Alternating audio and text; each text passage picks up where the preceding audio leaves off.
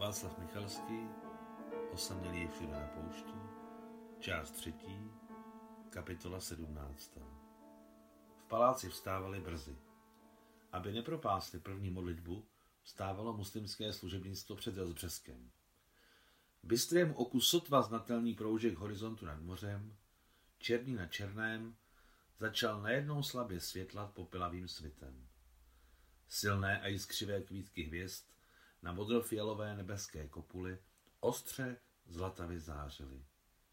Bylo nemožné si představit, že se blízkají poslední odpočítávané minuty a zmizí s východem slunce. Schovají se v nebeské hlubině, jako by ani nebyli. Svěží, téměř chladný vítr ze Sahary také mizel.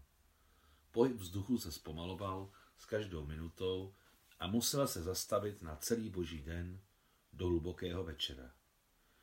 Nebeská vláha, jež se nakupila během noci, pokrývala jemnými nitkami listy keřů a stromů palácového parku, ležel jako tmavé pruhy na trávnicích a květinových záhonech, proměnlivým rtuťovitým leskem se tmavě třpitila na střechách budov a na velké široké aleji, která sloužila jako cesta k bráně palácového pozemku. Byla cítit mokrá vůně rosou přibitého prachu. Tato obyčejná a známá vůně všem připomínala věčnost. Najednou vše utichlo, nebyl slyšet žádný zvuk, ani šramot, ani svištění křídel prolétajícího ptáka, kovový zvuk cikád, který do této chvíle bez přestání cvrkali, bylo úplné, ohlušující ticho. Vteřina, druhá, třetí. A neočekávaně, téměř najednou, zakřičeli pozvánku k ranní modlitbě desítky muezinů na blízkých i vzdálených minaretech, bělajících se v temnotě bizerty. Jejich hrdelní otevřené hlasy jako by povolili úzdu celému okolí. Pravověrní se modlili. Allah, Allahu Akbar. Sluhové se budili brzy, ale ani pánové si nepřispávali. Šest ráno již guvernér zvládal posnídat a odjet do služby. Podle tradice, kterou Nikol zavedla, mu snídaní prostírala sama o sobě. Nikol na to měla svůj názor, říkala, jakmile žena přestane podávat muži snídani a jakmile muž a žena přestanou spát v jedné posteli, je konec. To říkávala moje máma a tam měla čtyři muže a ani jednou se nespletla. V šest ráno fungovaly všechny služby naplno. Daleko u mola Bizertské zátoky kontrolovali provozu schopnost startující motory dvoumotorové zaoceánské jachty Nikol, na níž by šlo plout klidně okolo světa. V garáži pod horou mili a polírovali do lesku osobní automobily a také prověřovali jejich provozu schopnost. Startovali motory a poslouchali jejich chod. Sledovali kola modrého dýmu z výfuků, mazali pohyblivé části, kde bylo potřeba, a čistili interiéry. Zkrátka ošetřovali auta, aby byla téměř v ideálním stavu.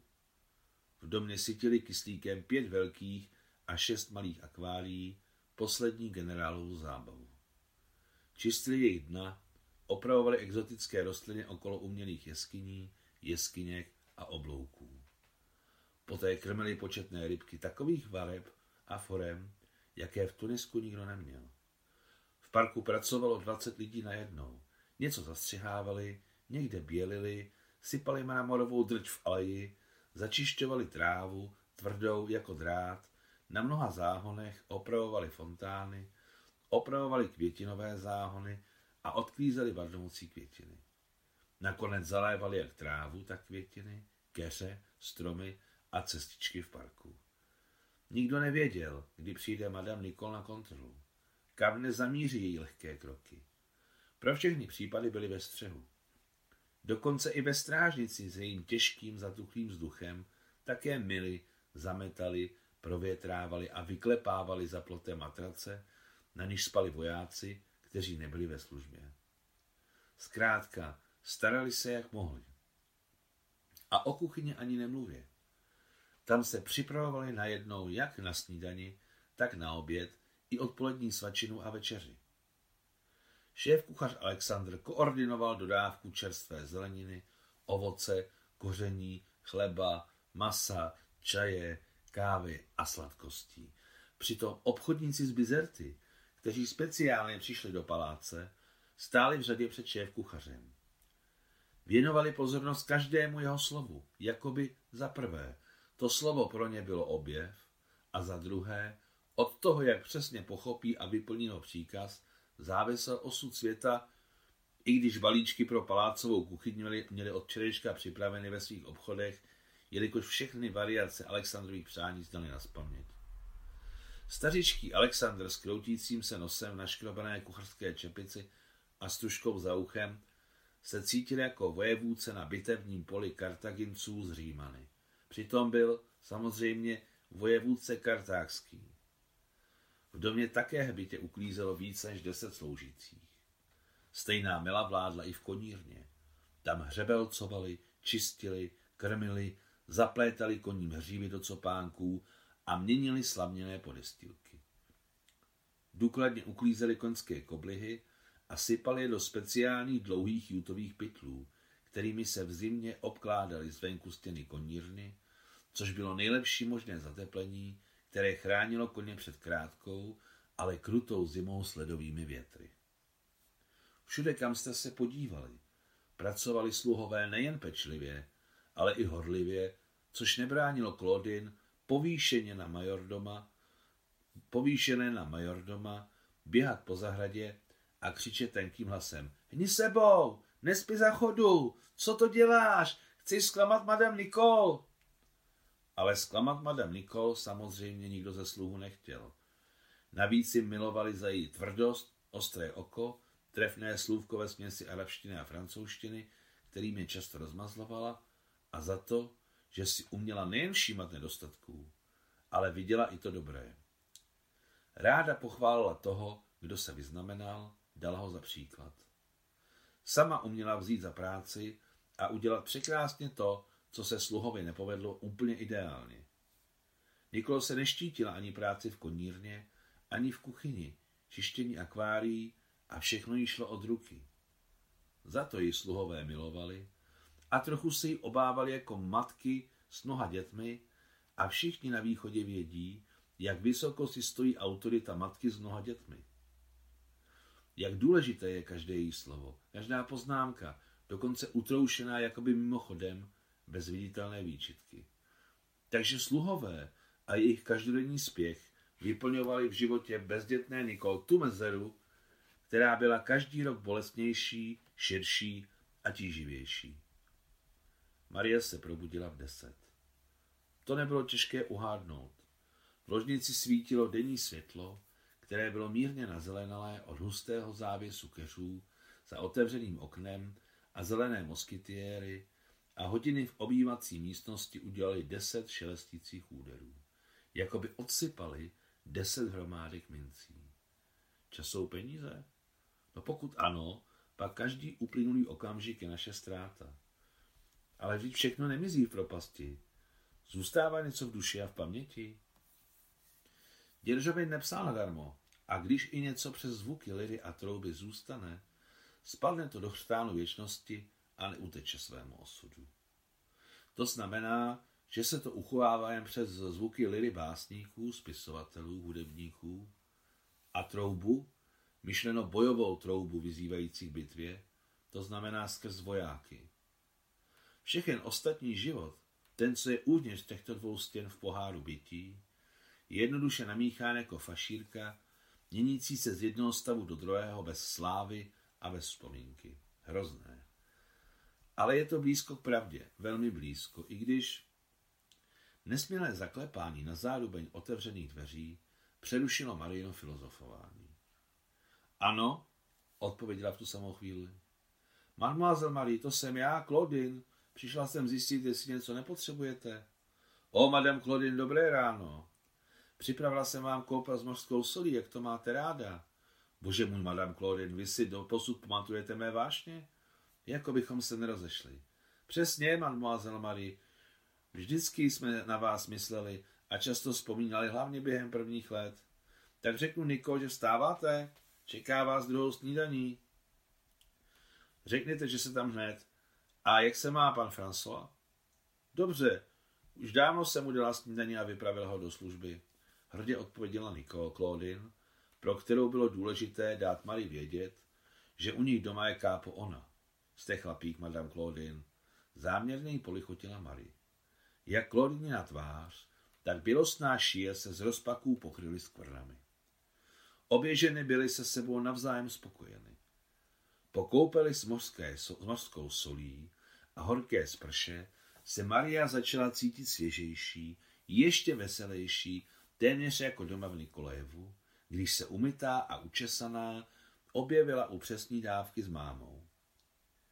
Její táta už od česti od rána objížděl gigantické nikolajevské loděnice, které byly před světovou válkou prázdné, protože státní duma neuvolnila peníze na stavbu nových, dokonce i již založených lodí.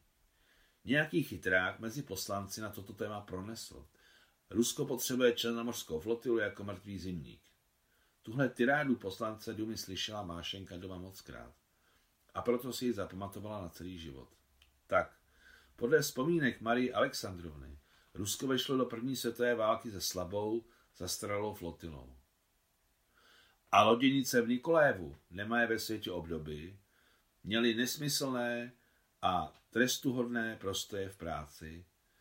Táta se zasazoval za stavbu nových lodí, jak mohl, ale jeho protivníci ruské síly ve zmíněné státní dumě a ve vládě i celově okolí byli mnohem silnější než Mášenčin otec a ti, kteří souhlasili s jeho přesvědčením.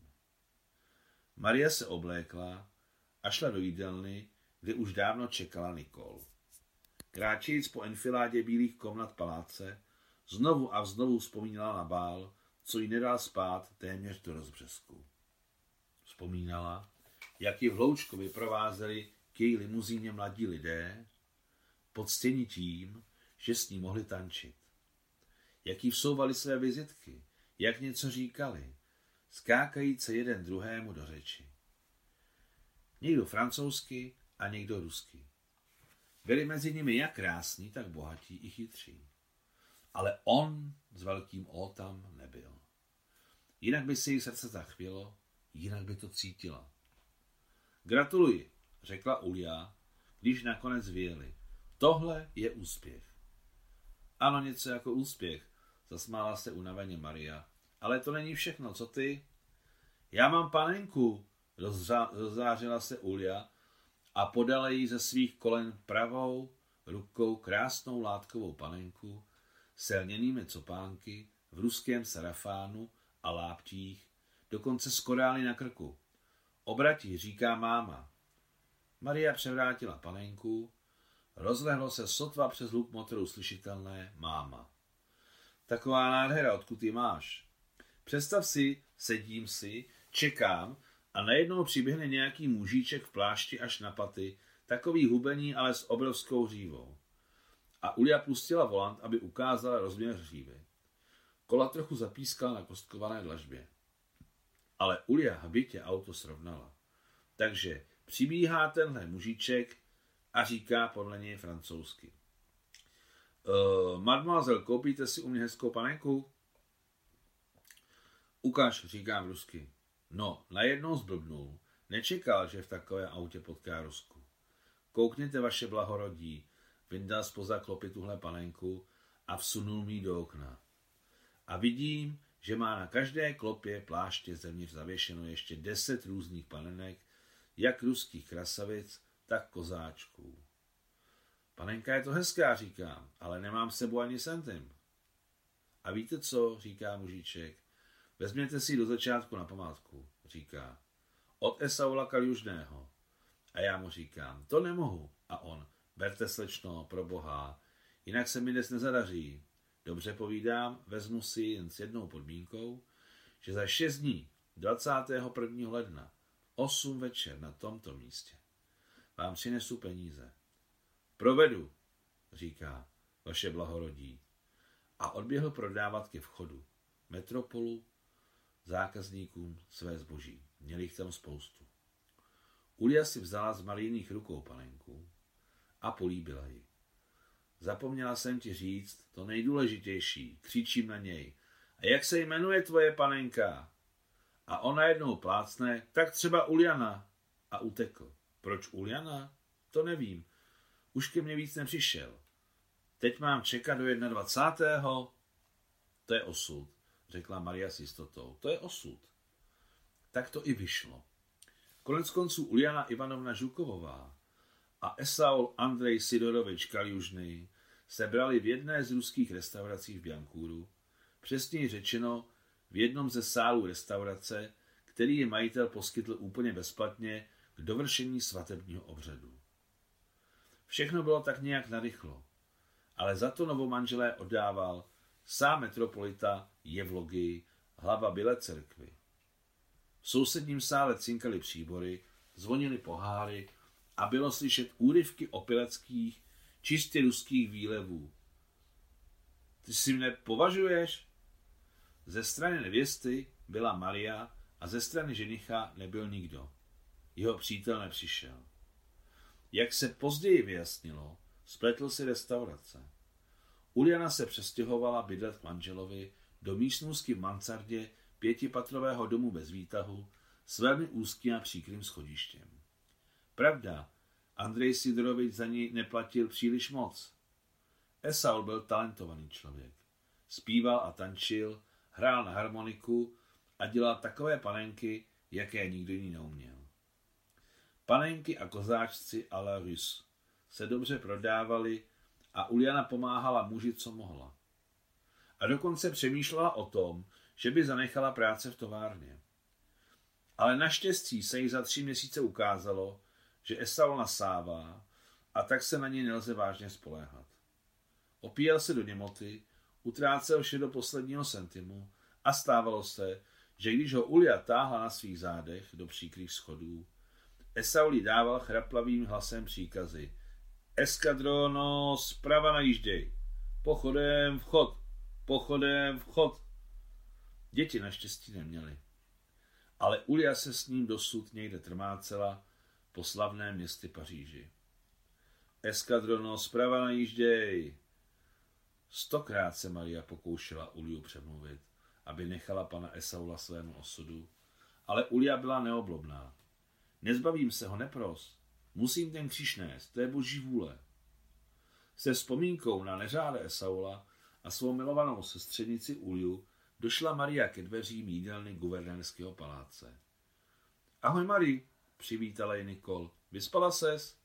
Vyspala, ale skoro do rána jsem nemohla usnout. Něco tě znepokojilo? Zvedla obočí Nikol. Ne, jen jsem vzpomínala na francouzsko-ruský bál ve 28. A tam, kde jsi Chanel. Odkud to víš? Jak tady, tak v Alžíru i v Maroku jsme vždycky dostávali a dostáváme všechny hlavní pařížské noviny. A všichni jsme tvoje foto z Chanel viděli a měli jsme z tebe radost. Mimochodem, musím uspořádat bál na tvou počest. A čím dříve, tím lépe. Ale Niko, vždy to jsou, to jsou velké výdaje. Maličkost, všechno se vrátí. Kromě jiného pozvu tuariského carka. Aspoň uvidíš, pro koho jsi byla určená. Zajímavé, řekla Marie. Výborně. O, budu s ním flirtovat, až mu z toho bude špatně. Je starý? Nemám ponětí. Sedni si, dáme si kávu. Alexandře! A v tu chvíli se objevil Alexandr. Tuariskou kávu, mě a hraběnce. Víš, jak se dělá? Jako beduínská, jen trochu slabší a s citrónem. Jsi chlapík, Alexandře. Jo, otočila se Marie. Táta, tak teď říkala manželovi. Táta ti tam na stole nechal hromadu papírů. Dobře, podívám se. Zjevil se malý vyhublý Alexandr s hýbajícím se nosem, kterým očichával prostor před sebou a osobně přinesl podnos se dvěma malými koflíčky kávy a zpátky citronu na malém talířku. Tak jak ti chutná káva? zeptala se Nikol hosta. Dobrá. Určitě mají i, taková, i takového carka, zasmála se Nikol. Ale pamatuj si, že ho fakt pozvu. Pamatuji, pamatuji, děkuji za kávu, jdu pracovat.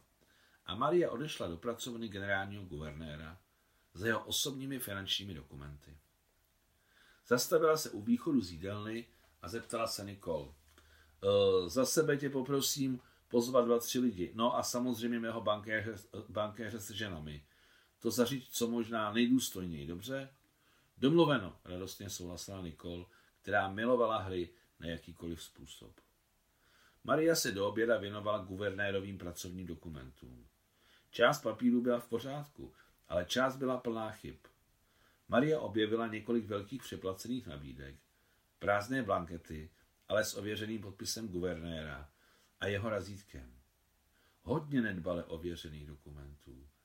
Několik velmi důležitých smluv ověřených notářem zpětně a ještě spoustu všelijakých účetnických drobností, z sama o sobě byla téměř neškodná, ale dohromady dávali velmi nehezký obrázek.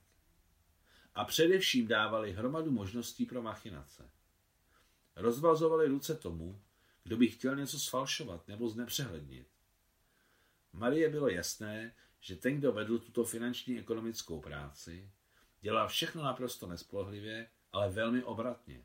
Očividně to byl zkušený, ale netalentovaný podvodník. Jak to říci guvernérovi? Maria se rozhodla nedat mu najevo žádné své vývody a hodnocení, ale vyložit ten fakta. Když večer guvernér přijel, řekla, že potřebuje ještě tři dny.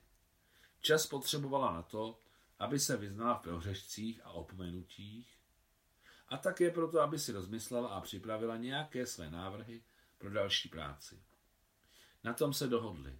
Znovu bylo potřeba zavolat do Hadžibekova domu a mluvit o ruských přátelích. Telefon u pana Hadžibeka zvedla jeho žena Khadija. Mari, všechno vím. Můj otec již zatím tu Aregem jel. Jestli chceš, donutím ho k tvé přivést na kolenou. O čem to mluvíš, Khadidžo? Moc dobře víš o čem. Lovili tě do harému. Střelili po tobě. Můj otec není mezi všemi berberskými kmeny bezvýznamný člověk. A ty si má sestra. Nikdo ti neskřiví na hlavě ani vlásek. Nenecháme tě nikým urážet. Chápu, začínáš se zpamatovávat. Bojíš se vrátit. Poslouchej, řekla Maria stroze. Nekřič a poslouchej mě pozorně. Děkuji ti a tvému otci. Pojedu mu na ostrov Džerba osobně poděkovat za pozornost, kterou věnujeme osobě. Nebojím se nikoho. Teď jsou do mě mý přátelé a já jsem zaneprázdněná. Potřebuji ještě tři dny. Ano, střelili na mne, to je pravda. Ale přemýšlej, jak úspěšně. Za prvé netrefili se, všech pět, a za druhé neměla jsem zbraň. To znamená, že měli štěstí po druhé, protože já bych neminula. Khadija se zasmála. Mám tě ráda, Mary. Čekám tě, Mary, sestro moje. A položila telefon. Generál si poslechl Marino zjištění velmi pozorně a řekl, vy to přednášíte, jako by moje papíry byly celkem v pořádku. Vážíte slova, abyste mě neurazila. Nebojte se, nazývejte věci pravými jmény. Jak mě vzal ten čupčí si na hůl? Zalhal jsem vám, že je na dovolené. Rozešli jsme se navždy, teď je v Americe. Tak za kolik? I když, co to po vás chci, ještě jste se nedívala na účetní závěrky.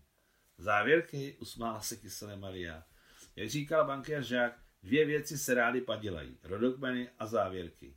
Měl pravdu, zasmál si guvernér. Tak přibližně kolik? Přibližně? Marie udělala pauzu. Přibližně 1,5 milionu. Čeho? Guvernér zazelenal. Franků. No chápu, že ne krokodýlých zubů. Jeden africký kmen má takovou měnu. Pokusil se o úsměv guvernér ale moc se mu to nepodařilo. Cifra, kterou Maria řekla, ho málem porazila. Za dva, tři dny vám mohu doložit přesnou sumu s odchylkou 5-6 tisíc. Jak to uděláte? Nedůvěřivě zamumlal guvernér. Udělám, přece jsem dokončila matfist na Karlově univerzitě v Praze. Ruský obchodní institut v Paříži, řekla Maria s jistotou. V Paříži je Ruský obchodní institut? Je? Hm, zakroutil hlavou guvernér. Počkám tedy. Za tři dny po Marině opakované zprávě jí guvernér navrhl, aby řídila jeho finanční záležitosti a oznámil jí sumu jejího měsíčního honoráře. Děkuji, řekla Marie, souhlasím. Ale co se týče výplaty, tak za prvé, ta suma mi přijde zlehka nasazená. A za druhé, podepsala bych s vámi kontrakt ne na časovou výplatu, ale na procenta ze zisku. Bude zisk, bude výplata. Nebude zisk, nebude výplata. Za co byste platil? Vyučtování jedenkrát za půl roku. A z čeho budete žít? O, můj generále, zasmála se zcela upřímně Maria. Mám co jíst. Mám ještě mnoho dalších záležitostí a plánů. a nehodláme nechat stranou. A vy všechno zvládnete? V pohodě, řekla Maria velmi tiše, ale tak sebejistě, že, to ne, že nebylo třeba pochybovat. Mám k vám velkou prozbu. Ano, poslouchám. Guvernér příjemně ožil. Potřebuji vaši pomoc. Maria udělala pauzu a držela ji tak dlouho, dokud sám guvernér mlčeně přerušil. Jsem připraven vám mých službám, přiměřeně svým možnostem. Nepochybuji, že přiměřeně. Jde o to, že jsem nedávno koupila od bankéře Hadžibeka jeho ruskou bitevní loď, co stojí v zátoce Karuba. K čemu je vám ten šrot? Zableskl se v guvernérových očích živý zájem. Jde o to, jak se na to podíváte. Všechna děla, včetně kanonů hlavního kalibru, jsou v provozu schopném stavu. Dokonce zámky jsou nepoškozené. Do jednoho. Potřebují kontakt na ministerstvu války. Pochopil jsem. Guvernér se pro sebe něčemu zasmál. Pochopil jsem, ale jak je možné využít? Jsou to přece jen drahé hračky. Drahé, ale na všem je možné se dohodnout. A použití je prosté. Například postavit je na pobřežní obranu na severu Francie. Před Angličany, no spíš před, spíš před Němci. Hraběnko, skutečně si to myslíte? Ano, generále, Angličané, ať chtějí nebo ne, budou spojenci francouzů. Vše k tomu směřuje. Přeci jste strateg.